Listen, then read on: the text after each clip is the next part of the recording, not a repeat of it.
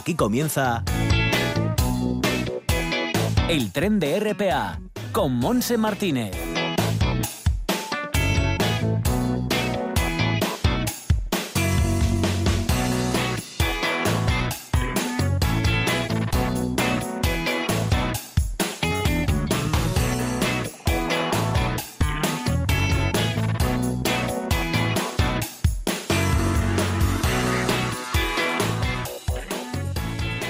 Pues aquí estamos arrancando este tren radiofónico que nos llevará a las 2 de la tarde. Los saludos son también, por supuesto, de Juanjo García y Lara Ballina.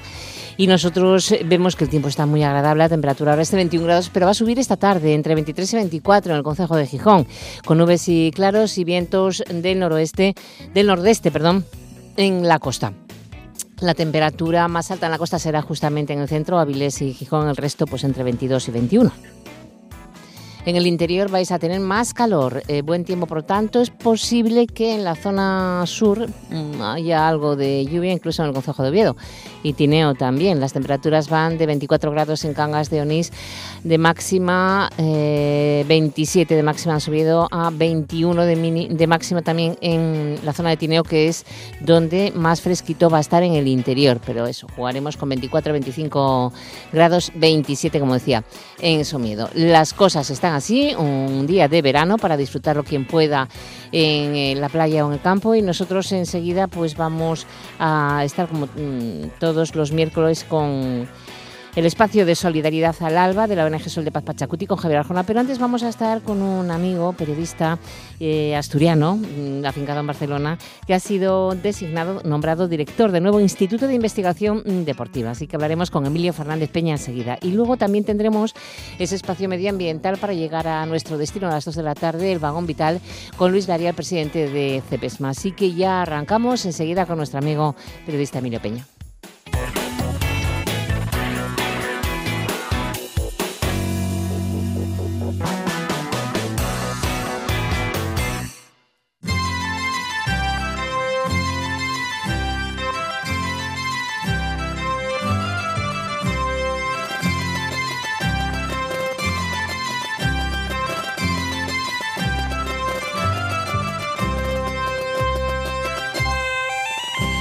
A mí me pone especialmente muy contenta estar con, un buen amigo, con un gran profesional como es Emilio Fernández Peña. Resulta que el Centro de Estudios Olímpicos, CEO de la Universidad Autónoma de Barcelona, ha liderado la creación del Instituto de Investigación Deportiva y mm, reúne a 40 investigadores de 15 departamentos diferentes de esta universidad. Emilio Fernández Peña ha sido elegido director por unanimidad por los miembros del nuevo instituto. Emilio, ¿qué tal? Bienvenido a tu tierra. Hola, Monse, un placer como siempre hablar contigo y oírte después de mucho tiempo. De mucho tiempo, sí, sí, bastante. Felicidades, enhorabuena, Emilio. Eh, pues muchas gracias. Sí, este es un proyecto eh, que, ha costado. Es un proyecto que hemos encabezado desde el Centro de Estudios Olímpicos de la Universidad Autónoma de Barcelona. Eh, bueno, había que unir pues voluntades de muchos investigadores diseminados que trabajaban en el mundo del deporte y desde el Centro de Estudios Olímpicos que yo lideraba, pues intentamos crear un centro de investigación multidisciplinar, un centro de investigación que mirase el deporte desde, desde una mirada compleja, ¿eh? para dar solución a muchos de los problemas que las sociedades actuales nos, nos, eh, pues, pues nos acucian. Y bueno, y ahí estamos empezando. Uh, Em, ha sido un proyecto en el que hemos trabajado los últimos dos años. La Generalitat de Cataluña, que ha de aprobar la creación de los institutos de investigación, pues lo aprobó en el, en el mes de enero. Como consecuencia de todo este tema, el tema de la pandemia y demás, pues ha habido ciertos retrasos. Y bueno, tuvimos unas elecciones, porque esto, este funcionamiento de este tipo de entidades funciona desde un punto de vista democrático. Los miembros votan a la directora o al director. Bueno, y, por pues unanimidad, ¿no? Eso es que están todos contentos contigo. Va a ser, va a ser fácil al principio y después va a ser más difícil porque nunca uno pues va a gestionar al gusto, de, todos. Esto, esto va a ser así. Eh, como era la primera vez, el primer director, las primeras elecciones, pues bueno, resultaba pues pues mm, bueno me, me, ha llenado por supuesto de satisfacción y me da un apoyo para llevar a cabo trabajo los próximos tres años al menos pero bueno, va a ser muy difícil que una vez eh, estemos trabajando todos, pues esa unanimidad que se ha planteado al inicio del proyecto, pues, pues se mantenga. Bueno, pero eso no importa. El caso es que yo sé que vas a, trabajar eh, para conseguirlo mejor. Hablas de para solucionar problemas. ¿Qué problemas tenéis ahí encima de la mesa para, para empezar, no? bueno, eh, hablo de problemas refiriéndome a, a, las, a las grandes convocatorias o los grandes temas de la investigación en Europa. ¿eh? Eh, las grandes convocatorias de, de, investigación de la Comisión Europea en torno a, pues, por ejemplo, programas que ya finalizan este año como el Horizon, el Horizonte 2020 y, y, el, y el próximo programa eh, de investigación tiene ese enfoque y el enfoque es que la investigación ha de ser aplicada a la solución de retos, de retos de nuestras sociedades. Y el deporte es un elemento, pues como todos los oyentes eh, saben, eh, pues muy presente en nuestras sociedades. Muy presente en nuestras sociedades no solo en los medios de comunicación, sino también en nuestra práctica diaria. Es un elemento fundamental de la calidad de vida de los ciudadanos. Es un elemento fundamental de eh, eh, la economía de un país. Tengas en cuenta, por ejemplo, que el, mismo fútbol en la actualidad, el fútbol español, pues eh, representa un porcentaje muy elevado del Producto Interior Bruto eh, en España y en otros países europeos. Y, por tanto, son cuestiones que afectan a la vida diaria de los, de los ciudadanos. Y nosotros en este centro de investigación, que es un centro pionero en Europa, puesto que no existen eh, pues otros centros parecidos en los que colaboren psicólogos, eh, profesionales de la comunicación, eh, expertos en derecho deportivo, en economía del deporte y de la empresa, etcétera, etcétera, pues creemos que mm, podemos pues acercarnos con una mirada original, una mirada profunda y una mirada interrelacionada a esos, a esos problemas o a esas situaciones nuevas y a esos retos que nuestras sociedades actuales se presentan. O sea que necesario porque en definitiva también es importante para, para, todos los aspectos. Oye, eh, con todo este tema de la pandemia, del confinamiento, ¿os preocupa un poco la línea a seguir en este sentido en la investigación deportiva? Sí, bueno, eh, el, el, COVID ha tenido incidencia en muchos ámbitos, en todos los ámbitos de nuestra vida. En el ámbito del deporte, pues de una manera similar al de el resto de los sectores de la sociedad. Eh, ha tenido incidencia pues porque las ligas de fútbol eh, han estado paradas, los Juegos Olímpicos mm. se han tenido que posponer a 2021, muchos deportistas han estado sin entrenar durante meses y existió una incógnita, por ejemplo, respecto a que las becas fuesen a ser renovadas, toda vez que muchos de ellos dependían de la celebración de los Juegos Olímpicos que este año no han podido ser, pues ha tenido pues importantes consecuencias también en el mundo del deporte, claro. Oye, eh, también lo que tenemos que decir, Emilio, que, bueno, es que a mí eh, con esto del deporte y eh, contigo me sorprendiste mucho gratamente, por cierto, porque no sabía que estabas enfocando toda tu carrera en este sentido, porque has, has diseñado un nuevo grado de comunicación interactiva, una nueva licenciatura. Esto es otra cosa. Qué bonito. este ya, es otro ya, tema. Este es otro tema que la facultad, como sabes, se existen dos dos facultades públicas con tradición en España en, la enseñanza de la comunicación en general, que surgen en 1971 y que una es la Universidad Complutense y la otra es la Universidad Autónoma de Barcelona, en la que soy profesor desde pues hace 21 años exactamente. 21 años.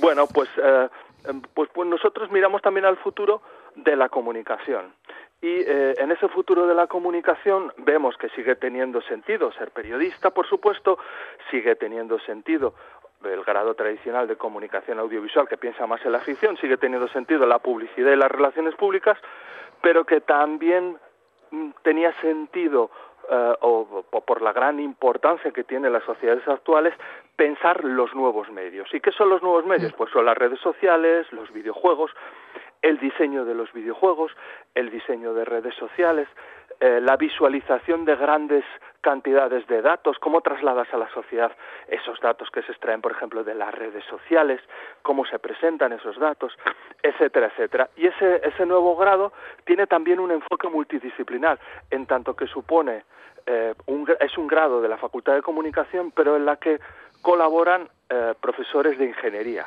Es un grado mixto, y esta es la novedad de este grado, entre ingeniería, ingeniería en este caso informática, y comunicación. Y desde el punto de vista de la comunicación que ofrecemos, pues ofrecemos cómo comunicar, cómo contar historias, cómo crear historias, por ejemplo, en los videojuegos, y ofrecemos también la capacidad para diseñar lo bello, diseñar lo usable, diseñar pensando en el usuario. Y los informáticos que nos enseñan, pues nos enseñan a escribir código, nos enseñan a, producir programas, a crear redes sociales propias, etcétera, etcétera. Creíamos que era importante por primera vez unir dos mundos que estaban separados. Por una parte, el mundo de las tecnologías, que era un mundo de ingenieros, y por otra parte el mundo de las humanidades y las ciencias sociales. Y nosotros lo que hacemos en este nuevo grado de comunicación interactiva de la Universidad Autónoma de Barcelona es intentar volver a rescatar uniones o eh, pues puntos de unión entre, entre estos dos mundos que aparentemente estaban separados y buscar soluciones, otra vez soluciones a, situaciones eh, reales y crear contenidos pues adaptados a las necesidades del público. Mm, pues ahí está, esa nueva licenciatura. Bueno, eh, ¿y cómo ligas tú tu, tu, profesión de periodista con el tema del deporte? ¿Cómo, ¿Cómo vas a hacer entonces en esa investigación deportiva? Bueno, eh, eh, el tema el tema de el tema del deporte es un tema que llevo trabajando desde hace 15 años. Sí, comencé a trabajar con un pionero en el estudio de la comunicación y el deporte y en estudios olímpicos en, en, el mundo, que era el profesor Miquel de Moragas, también fundador de la Facultad de Ciencias de la Comunicación fui adentrándome en este mundo, en el mundo del deporte o de la investigación sobre deporte, eh, siendo ya profesor de la Facultad de Comunicación de la Universidad Autónoma de Barcelona, donde, donde mm, ah, pues, pues los medios de comunicación en el mundo del deporte y en el mundo del olimpismo tienen un papel fundamental. Eh, bueno, eh, asumí primero como colaborador, después como subdirector y finalmente cuando el profesor Miquel de Moragas, un histórico como te digo, pues se jubiló como director del Centro de Estudios Olímpicos y pues bueno, eh, una vez pues con varios años de gestión en el Centro de Estudios Olímpicos, pues pensamos que una forma estable de responder a las necesidades de formación, a las necesidades de investigación sobre el deporte, pues era crear un instituto multidisciplinar. ¿Y qué diferencia hay entre el Instituto eh, de Investigación sobre Deporte y el Centro de Estudios Olímpicos que yo hasta ahora gestionaba? Bueno, eh, el Centro de Estudios Olímpicos se incorpora dentro del Instituto de Investigación sobre Deporte, eh, es una pata más, al Centro de Investigación sobre Deporte junto con el Centro de Estudios Olímpicos se incorporan también grupos de investigación sobre psicología del deporte, sobre salud y calidad de vida, muy vinculado también al mundo del deporte, entre ellos, sobre economía del deporte, etcétera, etcétera. Y eh, esto garantiza sinergias, colaboraciones, como te decía anteriormente, entre investigadores. Y eh, al mismo tiempo pues permite la, el estatus de instituto es un estatus en el mundo universitario europeo y de Estados Unidos que permite pues similar a una facultad eh, salvo que no, no ofrecemos eh, títulos de grado pues ofrecer eh, posgrados y ofrecer estudios de doctorado sobre ciencias del deporte. Y uno de los primeros eh, grandes productos eh, educativos que lanzaremos próximamente será la creación del primer doctorado en ciencias del deporte eh, eh, pues con esa visión totalizadora y multidisciplinar que tiene en su ADN el Instituto de Investigación sobre Deporte que hemos creado. Qué bueno, pues ya nos mantendrás informados de todo lo que vayáis haciendo. De momento tan solo una cosa, eh, mm, ¿sigues cantando tonada de vez en cuando?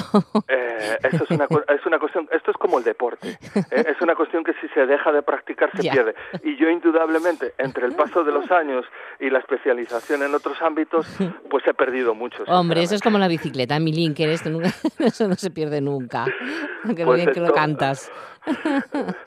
Uno, deja de entrenar las cuerdas vocales, Mose, ya, sabes. bueno, bueno. Bueno, pues ha sido un placer de verdad, Emilio, que disfrutes. Enhorabuena. Nos pone muy orgullosos que estés allí, un asturiano, liderando esto. Y bueno, ojalá nos veamos para tomar un culín de sidra un año de estos muy pronto, muy pronto estaré si las condiciones sanitarias nos lo permiten en Asturias, con muchísimas ganas de volver como cada verano. Claro que sí, un beso enorme a, todos. Un beso enorme, un gran placer y saludos a todos. Adiós. Adiós, besos. En toda Asturias, RPA, la radio autonómica. Noticias, entrevistas, reportajes, música y sobre todo, tú. RPA, tu radio, la autonómica. En RPA damos de noticias, toles noticias, nada más noticias. RPA, la autonómica.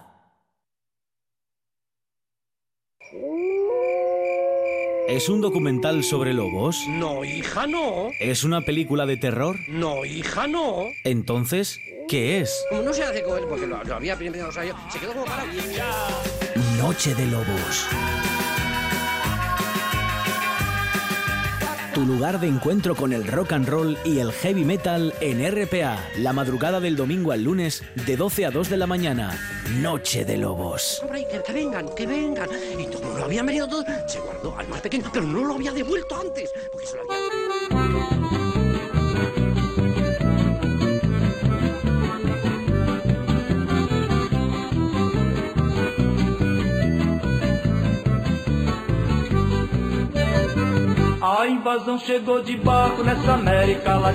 Pues tras este encuentro con Emilio Peña a la 1 y 22 minutos de la tarde, estamos efectivamente en el espacio de solidaridad de la ONG Sol de Paz Pachacuti, Al Alba se llama, y nos pone la sintonía el movimiento de los sin tierra en Brasil. Una sintonía muy positiva, con mucha alegría, como es el carácter de esta gente. Bueno, pues saludamos a Javier Arjona. Hola Javier, ¿qué tal? Hola, buenos días. ¿Cómo llevas la Semana Negra de este año? Bueno, preparándolo del domingo, porque el otro alrededor, ¿no? Ya. Yendo un poquito a las librerías y como dentro hay poca capacidad, bueno, Pues es sí, otra cosa. De aquella manera es otra cosa, sí, pero bueno, por lo menos la cultura está ahí. Oye, mm, es. iba a reunirse el pasado lunes el Consejo de Cooperación de Gijón, pero parece ser que se aplazó para hoy. Eso es, y allí mismo, enfrente o al lado, ¿no? De, de la Semana Negra, en la Escuela de Comercio, hubo una especie de fallo técnico, ¿no? Porque la, la, la capacidad era para 20 personas y el consejo son más de 30, ¿no? Y hubo que cambiarse. Entonces va a ser esta tarde y va a ser la distancia virtual, que no es lo mismo, no es lo mismo que presencial. Ya, ya. Los temas son, son varios, pero en general hay una cierta repetición del Consejo de noviembre pasado, es decir, que ha habido un estancamiento, una paralización, y no todo culpa eh, de la alarma, sino que ya venía de antes esa parada, ¿no? El Consejo de Gijón además tendrá que valorar como, como otros años el Festival Militar Aéreo, aunque este año no lo haya. Pero es que el militarismo no ha disminuido, sino todo lo contrario, como indican los datos de que nuestro país haya aumentado el comercio de armas. Situándose en el séptimo país del mundo. Jesús. Y luego la, la grave contradicción evidenciada estos días con la venta de armamento, sobre todo a Arabia Saudí, que ha sonado un poco más, no utilizado en la guerra contra Yemen.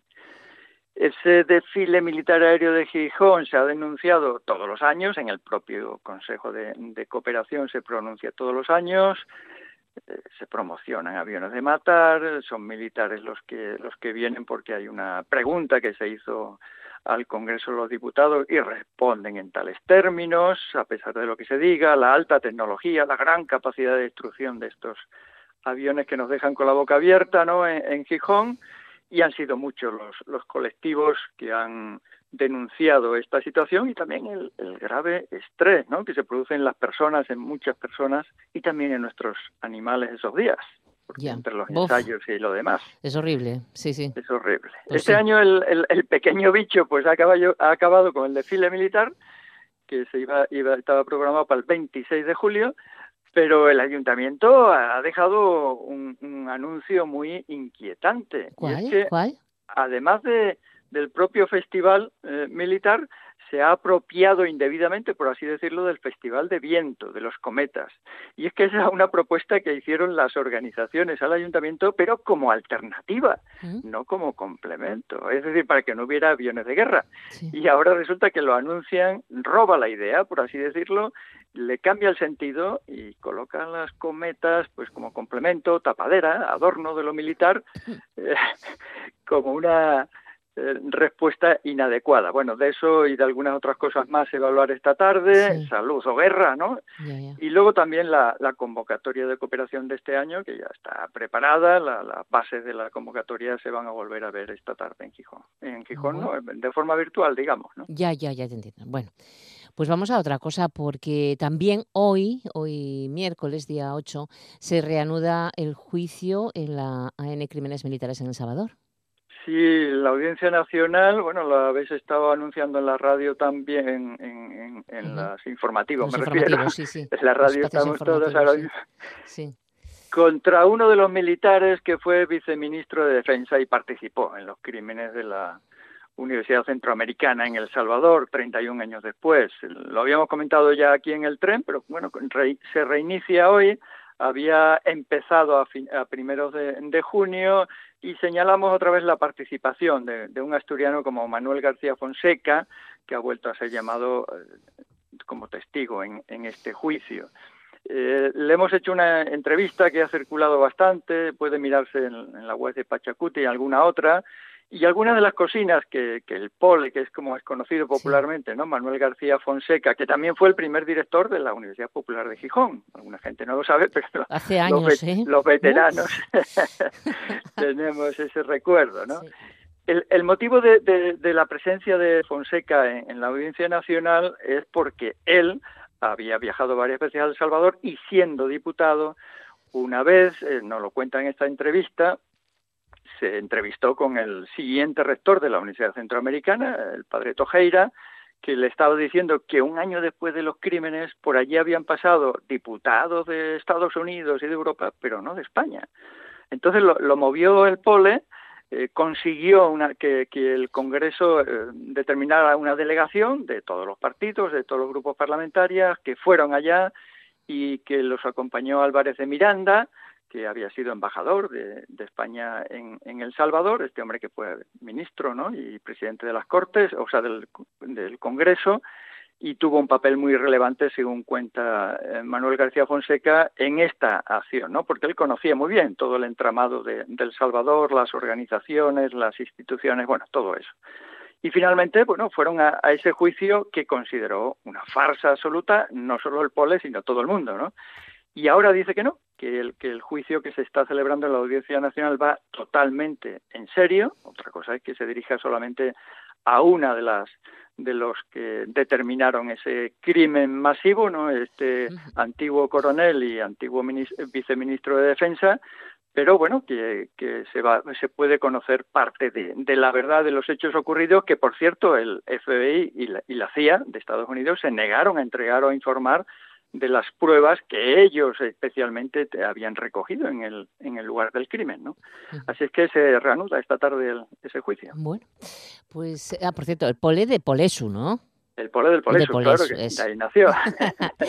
Vamos ahora a esta noticia, Javier. España, eh, bueno, lo comentabas antes, pero lo pones aquí el séptimo exportador de armas del mundo, que nos parece una barbaridad, porque tampoco somos una potencia económica. Exactamente. es un triste récord, ¿no? Lo, ha mostrado de nuevo el, el Centro de Investigación por la Paz de las este centro va a publicar en las próximas semanas un libro en el que analiza la venta de material militar entre 2005 y 2017 y concluye que ha habido casos en los que se han adoptado decisiones claramente ilegales.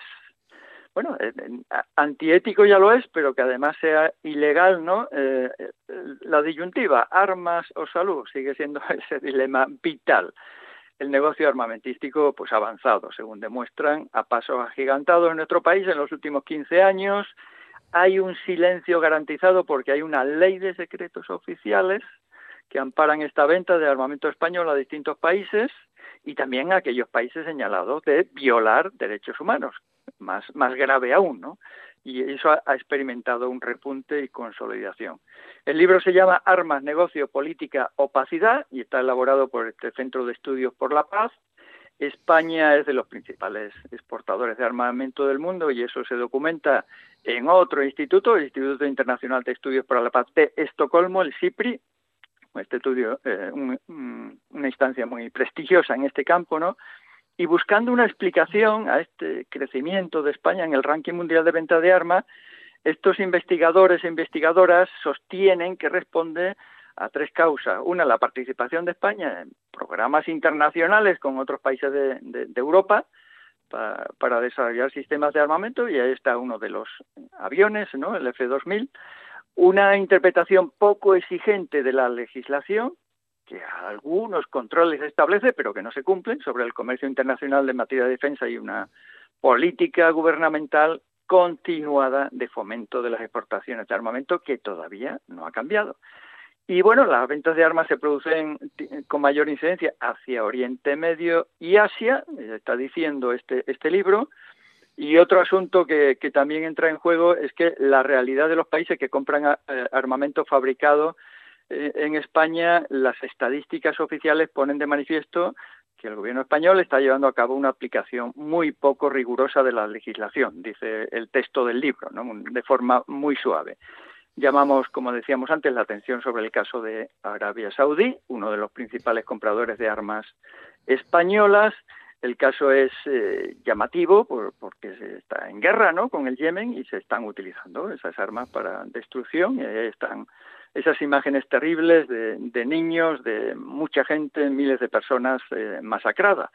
El documento subraya otro aspecto clave en este negocio, que es la falta de información pública sobre este negocio. Si tiene que haber o no esa ley de secretos oficiales que viene de la dictadura franquista, no es que sea nuevo, ¿no? esa ley, o si tendría que, ser sustituido. Y en cambio, el pasado lunes, la secretaria de Estado de Comercio, Xiana Méndez, defendió en la Comisión de Defensa del Congreso el mantenimiento de ese secretismo, esa política de, secretismo. Los investigadores recuerdan además que, que, esta política de fomento de las exportaciones se ha visto salpicada por algunos escándalos ya más concretos, como el de la empresa pública DEFES, implicada en una presunta trama, de corrupción y pago de comisiones ilegales a Arabia, eh, la venta de armas a Angola, Arabia Saudí, Brasil, Camerún y Egipto.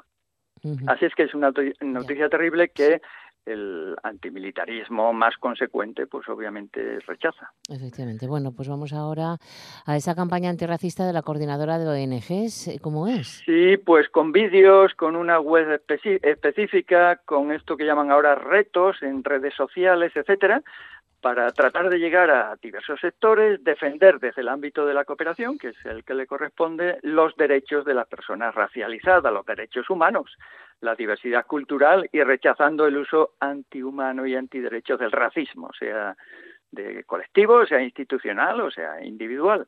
Recordar que el primer artículo de la Declaración Universal de los Derechos Humanos famosa proclama que todos los seres humanos nacen libres e iguales en dignidad y derechos, y sin embargo, a día de hoy, pues todavía son muchos los prejuicios, estereotipos que existen en nuestra sociedad. El, lugar de origen, la cultura, la religión o el color de piel no deberían ser muros que nos impidan ver al, ser humano que hay detrás de, todo ello, pero desafortunadamente no es así. Sabido es que hay un plan mm, de acción mundial que así se llama de la ONU para combatir el racismo, la discriminación, la xenofobia y las formas con esa de, intolerancia, pero hace falta acercar más las propuestas, determinar las acciones, luchar de forma más continuada contra esos prejuicios racistas y xenófobos, contra la intolerancia. Eh, hay quien dice que los enriquecidos, es decir, los ricachones, tienen color y los empobrecidos también, color racial. Vidas negras importan, ¿no? Hemos escuchado estos días en las movilizaciones en Estados Unidos, Canadá, vidas indígenas también importa, se han visto en otros eslóganes reproducidos por millones, ¿no? Estas semanas. Pero también en paralelo el racismo institucional muy exacerbado, véase sino al señor Trump, véase a Bolsonaro en situaciones muy extremistas, ¿no? Provocando dolor y rabia. El antirracismo es un amplio frente comunitario, diverso, disperso en voces y en pieles, democrático en la raíz y socialmente justo en su propósito. Pues, pues de eso va a ir la, la campaña de la Coordinadora Asturiana de ONGs. Muy bien.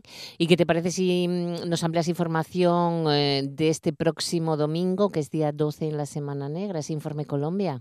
Efectivamente, el último día de la Semana Negra, como todos los años anteriores, pero bueno, esta vez en el formato propio y específico que hay, A las seis de la tarde en el patio del Centro de Cultura Antigua Instituta se presentará el informe de la decimosexta, se dice así, de delegación asturiana a Colombia, de verificación a los derechos humanos. Pero antes, antes este viernes, a la, en 10 a las 12 de la mañana, será presentado, pero de forma virtual en este caso solamente, en el Congreso de los Diputados. Hay un intergrupo de seguimiento a la paz de Colombia, de intergrupo quiero decir entre varios grupos parlamentarios que así lo han constituido, de reciente creación, en realidad se creó prácticamente en marzo, es decir, un poquito antes de la, de la pandemia, y ha invitado a la delegación asturiana a compartir sus conclusiones, los hallazgos de la 16 visita realizada también en marzo a diversos departamentos de Colombia. Eso va a ser el viernes y se puede ver quien, quien mire la, la página del Congreso de los Diputados. ¿no? Y, nosotros también haremos esa información desde la distancia. En el caso de la Semana Negra, el, van a estar el abogado laboralista Carlos Meana, Zaira Brig, de Ingeniería Sin Fronteras, Javier Orozco, coordinador del programa asturiano, y José Manuel Zapico, que es secretario general de Comisiones Obreras, los cuatro y otra gente, pues estuvimos en esa delegación. Y a nombre de la delegación asturiana hablarán del exterminio social en Colombia documentado desde Asturias. Ya saben que quienes no puedan entrar porque el, aforo es muy limitado y hay que pedirlo el día anterior, pues pueden seguirlo en la web de la Semana Negra. Claro, pues es muy fácil solicitar ya mm, esas entradas a través de la web de la Semana Negra. Se, creo que pone poner mm, sacar ticket, es gratuito, pero hay que hacerlo para controlar, eh, bueno, ya, ya, el aforo limitado. Exacto, que no vamos a explicar porque las circunstancias son las que son, pero que rápido porque yo tengo una amiga que presenta mañana el libro tiene las entradas agotadas, o sea que sí, muy rápido se agota, sí, hay poco aforo. Sí, bueno, ¿alguna cocina más, Javier? Bueno, la semana próxima hablaremos de Nelson Mandela porque es su día el 18 de, de julio y fíjate que ayer era el Día Nacional del Cóndor Andino, que bueno, es un ave voladora, más, grande del mundo, preciosa y está en peligro de extinción en algunos lugares, pero también es símbolo de libertad y lucha de los pueblos indígenas, así lo han adoptado, ¿no? Me parece muy bien. Y, ayer le rindieron tributo, le llaman al abuelo Kuntur, ave sagrada de los Andes, eh, en estos tiempos tan difíciles que vive la, humanidad. También tiene otro nombre que le dan, que es el Malku, eh, en, en, el idioma andino, que al, al cual le asignan simbología de inteligencia, al cóndor, y algunos líderes de rebeliones indígenas tomaron ese nombre, de, del Malcu, líder del cóndor andino, mensajero de la Pachamama. Bueno, pues con esto lo dejamos. Me encanta el cóndor, además, es muy bonito. Bueno, pues gracias, eh, Javier, que el Pachacuti nos siga acompañando y eh, hasta la semana que viene. Buena semana negra, lo que queda. Igualmente, saludos, solidaridad y hasta la semana que viene. No digas que no lo sabes. Toda la información juvenil en RPA. Ponte al loro y no digas que no lo sabes.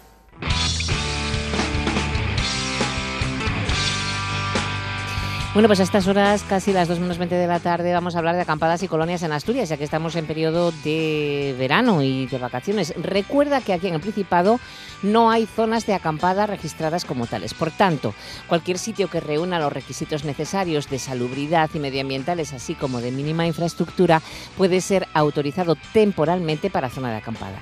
Quien organice un campamento, una colonia, una acampada itinerante o un campo de voluntariado en cualquier zona de Asturias con pernoctación superior exterior a tres noches, deberá comunicarlo al Instituto Asturiano de la Juventud con una antelación mínima de 10 días y presentar una declaración responsable eh, que de que reúne todos los requisitos exigibles antes de iniciar la actividad. En estos momentos, como consecuencia de la crisis sanitaria, debes consultar qué medidas adicionales puede exigir la autoridad sanitaria y a los requisitos habituales, pues añadir un plan de adecuación de la actividad con motivo de la COVID-19, un protocolo de prevención y actuación en caso de riesgo de contagio o de contagio positivo y requerir de los participantes o sus representantes legales un documento de aceptación de condiciones de participación, obligación de información y consentimiento informado. Si abres la página web de Informa Joven Asturias, pues vas a encontrar también toda esta documentación, lo que tienes que presentar y toda, todo lo que necesitas. Y hablando de acampadas, también tenemos los campos de voluntariado juvenil 2020 Como consecuencia de la situación generada por la pandemia producida por el COVID-19 con la consiguiente declaración del estado de alarma y las notables restricciones a la movilidad, pues el Instituto Asturiano de la Juventud nos dice que ha decidido optar por la prudencia y ante la incertidumbre de la actual eh, situación y con todas las dudas que plantea la posible evolución de los acontecimientos, porque no sabemos qué va a pasar, pues que tomaron la decisión de cancelar la campaña de campos de voluntariado para este año 2020. Mm, Así que lamentamos muchísimo todo esto, si tenías algún plan, pero ya sabes cómo están las cosas y esperemos que no vaya más, ¿eh? porque tal como está todo nos preocupa muchísimo.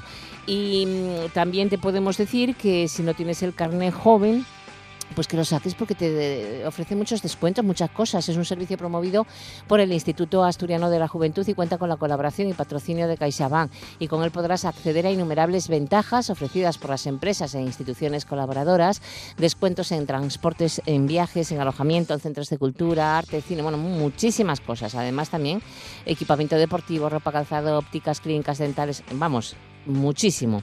Además de estas ventajas permanentes, el Carnet Joven organiza de forma continuada premios, concursos y sorteos en los que puedes participar también. Si tienes 12 años cumplidos y menos de 31, podrás conseguirlo en cualquier sucursal de CaixaBank, presentando el DNI y abonando el precio establecido de 10 euros nada más. Estará en vigor hasta que cumplas los 31 años. O vas a cualquier oficina de información juvenil, la que tengas más cerca, la que te corresponda, y lo pides, es muy sencillo. Así que lo metes en la cartera y lo tienes porque te hacen descuentos en un montón de cosas. Merece la pena. Entre 12 y 31 años. Bueno, pues con esto lo dejamos y es tiempo de subirnos al vagón medioambiental, al vagón vital de Luis Laria, presidente de CEPESMA. Enseguida. No digas que no lo sabes. Toda la información juvenil en RPA.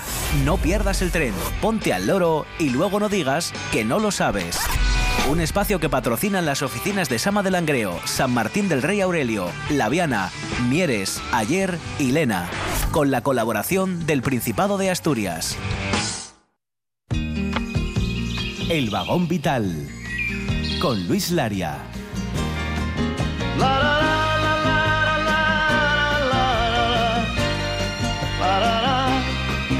Yo quisiera ser civilizado como. Hola Luis, ¿qué tal estás? Muy buenas. Muy Yo buenas. estoy muy bien. Espero que tú y los radioescuchas estén de la misma manera y el equipo, obviamente, que va en ese tren fantástico de la RPA. Bueno, yo los veo bastante bien, ¿eh? no te creas. Bueno, los veo bueno, bastante pues bien. estupendo. Bueno, ¿cómo ha ido la semana? ¿Has tenido La muchas semana- cosas? Bueno, aquí, aquí eh, yo soy el hombre que está siempre pendiente de la sorpresa. Ya. Y aquí tenemos sorpresas variadas, muchísimas, no te imaginas. Todos los días, em, pues eh, así como quien no quiere la cosa, me encuentro con 10, 15, 20 sorpresas.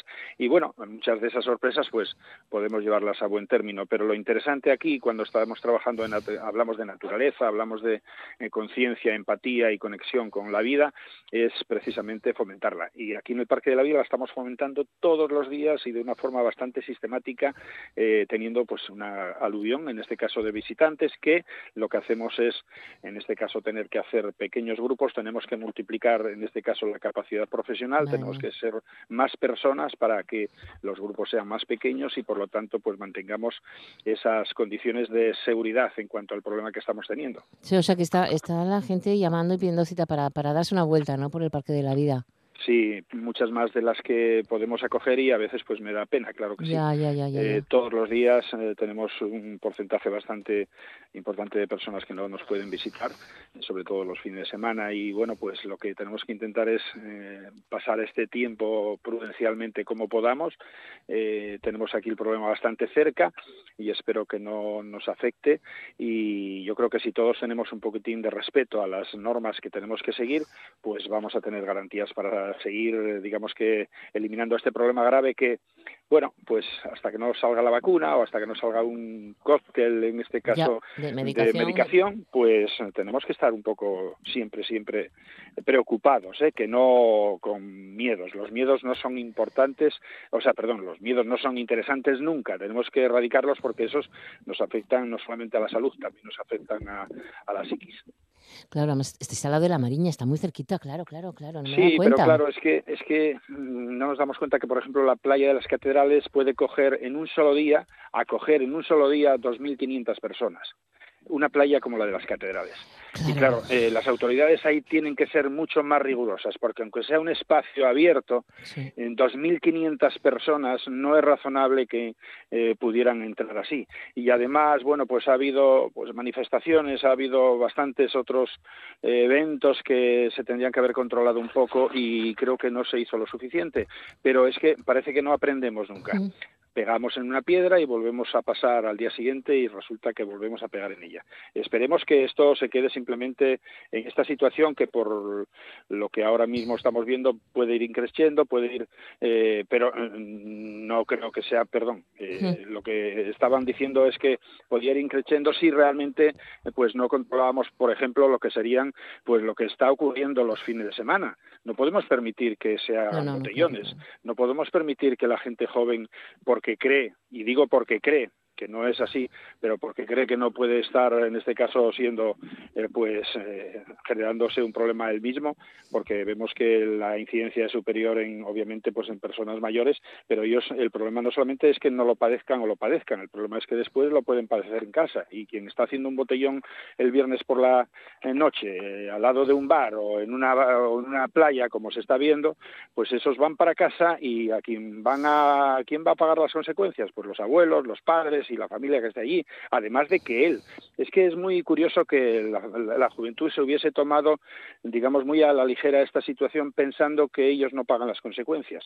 Todavía esta misma semana murieron dos chicos que tenía uno 14 años y otro 23 años en España. ¿eh? Qué pena. Bueno, pues claro, es que tenemos que darnos cuenta de que cuando afecta y hay una carga viral importantísima, pues lo mismo da que se tenga edad que no. Oye, ahora estaban diciendo la OMS que, que, se transmite por el aire también. Mira, eso no lo, había eso.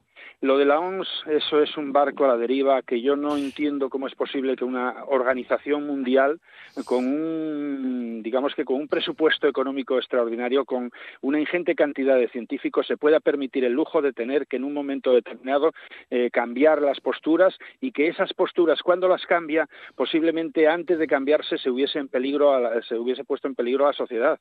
Claro, ahora resulta que anteayer, porque hay 237 científicos que exigen a la OMS que cambie esa idea de que el virus solamente se transmite a través de la saliva, a través de esas microgotas. Sí, al hablar y, que eso, entienda, claro, y que entienda que también puede estar en el ambiente y que está en el ambiente y en el aire en suspensión durante un tiempo, pues resulta que la OMS esto lo estuvo omitiendo o incluso estuvo negando lo que estuvo eso negando, ¿eh? sucediese, efectivamente. Sí, lo negó. Es que es muy triste porque esas personas están cobrando unas partidas económicas, tienen unos salarios muy altos y tienen unas condiciones, yo creo que realmente para que estén al servicio de la sociedad, en este caso de la salud. Y no es, no es, no, no es normal entender que una organización como esta tenga que ir a caballo después de lo que dice un científico, un investigador en cualquier otra parte del mundo que se está preocupando por esto y no se preocupan ellos. ¿Qué ocurre con esto? Pues que obviamente, pues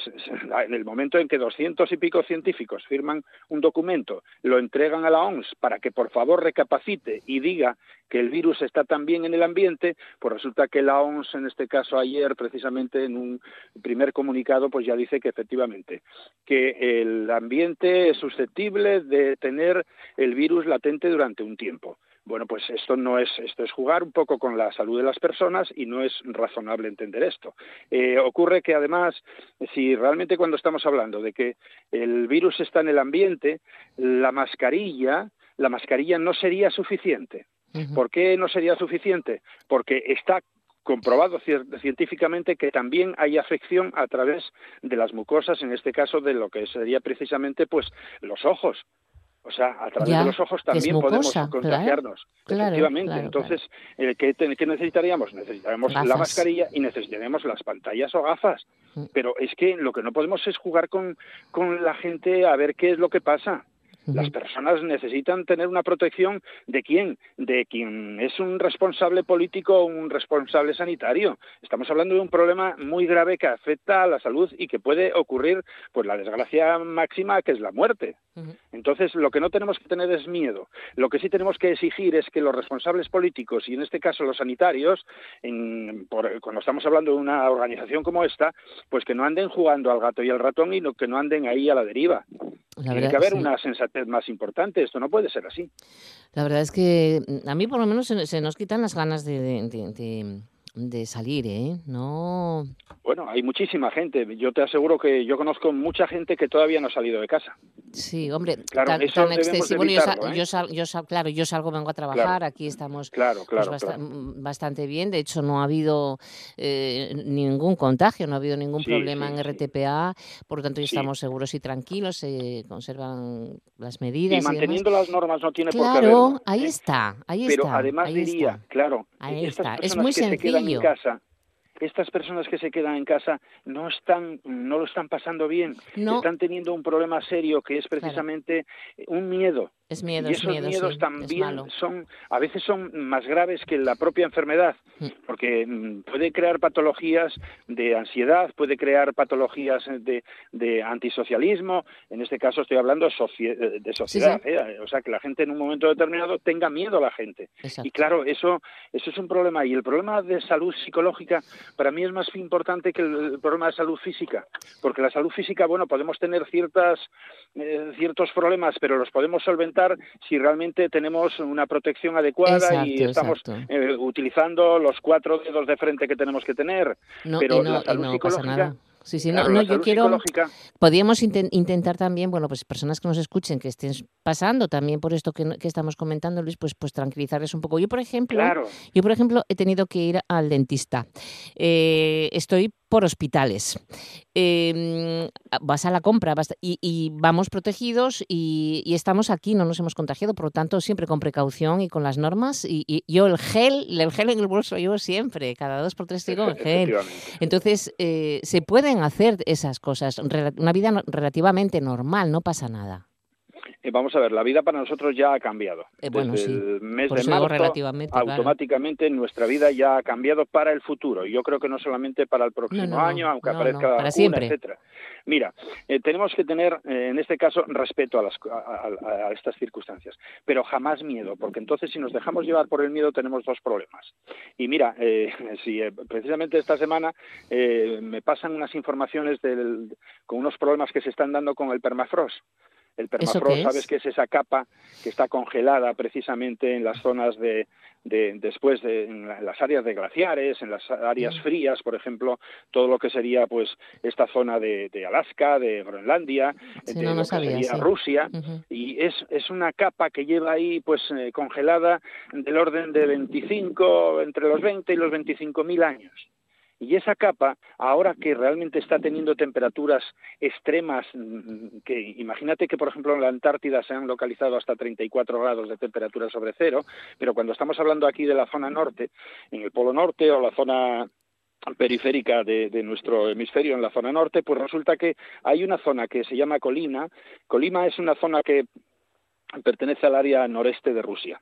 Y se están haciendo unos estudios ya desde hace 10 años de la de cómo el cómo el permafrost está apareciendo y se está diluyendo en una pasta en una pasta, imagínate, es la- son las tierras en realidad que están ahí soportadas sobre unos hielos y entonces ¿qué ocurre? Al, eh, esa temperatura generalmente puede estar entre los menos 20 grados y hasta los menos 2, menos 4 grados que era lo habitual, pero ahora resulta que están teniendo hasta más 3 y, ma- y hasta más 4 grados. Claro, ¿qué ocurre? Que entonces ahí hay un deshielo. Ese deshielo del permafrost, esa zona que queda ahí aflorada al permafrost, que queda de cualquier manera, que es como digo, incluso se convierte hasta en una especie de pasta, eh, se ha localizado al menos, en este caso, 17 tipos de virus. 17 tipos de virus y bacterias incalculables porque ahí obviamente pues es materia orgánica que estaba ahí eh, congelada también y que ahora pues está apareciendo de esa manera. Bueno, pues qué ocurre que todo esto que está ocurriendo incluyendo este virus, yo tengo vamos, desde mi punto de vista, que es un punto de vista tremendamente eh, digamos que precario por decirlo así, eh, yo tengo la completa seguridad de que toda esta problemática que se está genera- generando y que va a aumentar, que va va a seguir aumentando en este estos procesos negativos de encontrarnos con estos tipos de patógenos, de, virus, de bacterias, etcétera, está supeditado al descontrol eh, totalmente absurdo que ha tenido la humanidad en estos últimos 25 o 30 años, sobre todo.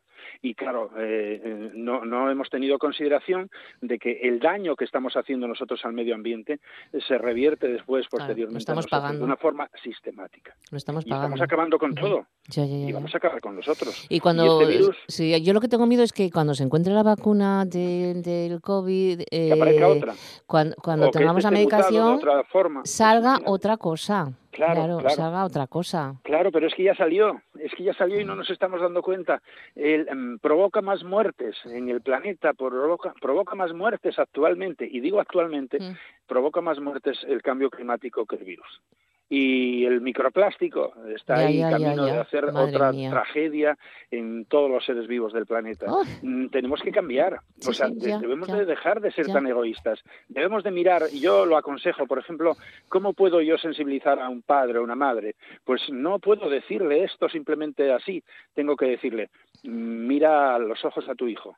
Cuando ves que ese niño tuyo con cuatro o cinco años, míralo a los ojos y dile si realmente estamos haciendo lo debido para que ese niño, cuando tenga 60 o 70 años, se sienta como nos estamos sintiendo, no nosotros hoy, que ya nos sentimos mal, pero mm, imagínate como nuestros padres. Claro, nuestros padres tendrían una forma de vida bastante diferente a la nuestra, con muchas necesidades, con eh, menos tecnología, con menos eh, florituras, ¿vale?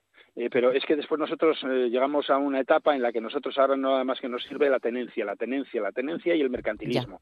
No queremos otra cosa. Ah, Entonces lo que tenemos que hacer es mirar a esos niños.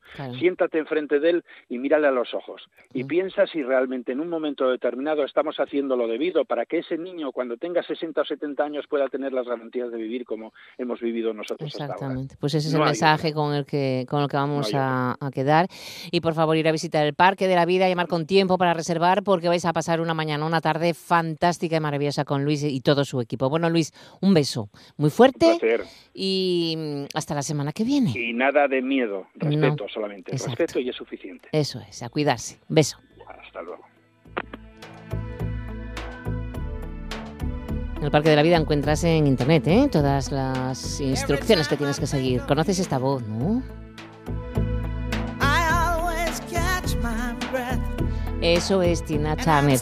Traemos a Tina porque eh, hoy estamos de aniversario en Gijón. El 8 de julio Hoy se cumplen 25 años del concierto de Tina Turner en la ciudad, en el Molino. Un evento que supuso un antes y un después en la programación veraniega gijonesa. 42.000 personas en el estadio del Molino, una de ellas era yo, y que contó con 500 trabajadores para el evento durante toda una semana, de verdad. Fue un concierto espectacular, inolvidable. Pues con Tina Turner lo dejamos. Saludos de Juanjo García y de mm, Lara Ballena en el apartado técnico y quien os hablamos en Martínez. Un beso fuerte, enseguida las noticias.